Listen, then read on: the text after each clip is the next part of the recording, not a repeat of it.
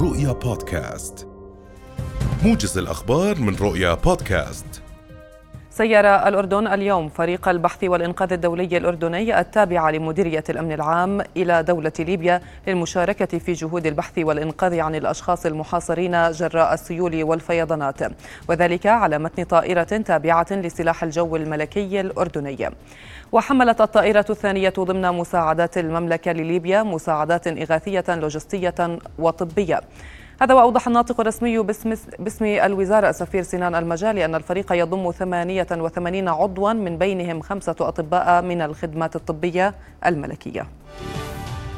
وفي ذات السياق وصل عدد القتلى جراء السيول التي تسببت بها عاصفة دانيال التي ضربت غرب ليبيا إلى 5300 قتيل مع وجود نحو عشرة ألاف شخص في عداد المفقودين وفقا لمسؤول بالاتحاد الدولي لجمعيات الصليب والهلال الأحمر.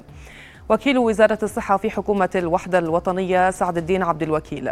أعلن أن فرق الإنقاذ المحلية والدولية تمكنت من إنقاذ 510 أشخاص من تحت الأنقاض بمدينة درنا.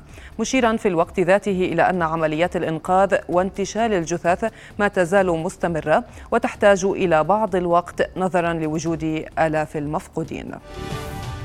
شارك رئيس الوزراء الدكتور بشر الخصاونة اليوم في جلسة حوارية لملتقى يضم 600 شخصية ويقام للمرة الأولى في الأردن.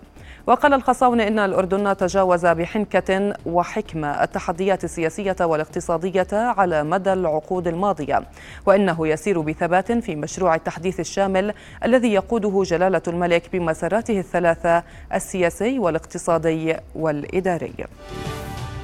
قال عضو غرفة تجارة عمان أسعد القواسمي إنه لا يوجد توافق كامل بين التجار حول تحديد ساعات العمل لمحلاتهم وهناك عدة مقترحات وتعديلات تناقش بعناية. وأضاف القواسمي في حديثه لرؤيا اليوم أن هناك حاجة ماسة لإجراء دراسة شاملة لتحديد ساعات عمل الأنشطة التجارية ومدى الحاجة والأهداف المبتغى من هذا القرار. نفذت وزارة العدل 351 عقوبة بديلة عن عقوبة الحبس وأصدرت 470 حكما قضائيا بعقوبة بديلة عن الحبس خلال شهر آب الماضي وفق بيانات الوزارة على صفحتها على فيسبوك.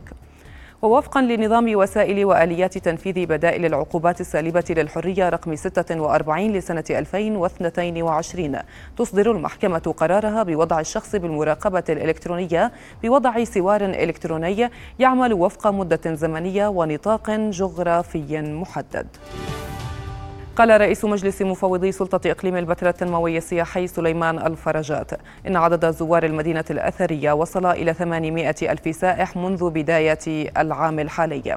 وأشار الفرجات إلى أن نحو 45 ألف شخص منهم زاروا البتراء خلال شهر آب الماضي مؤكدا أن إقليم البتراء يعيش الآن فترة تطور كبيرة في المشروعات السياحية والتنموية خاصة.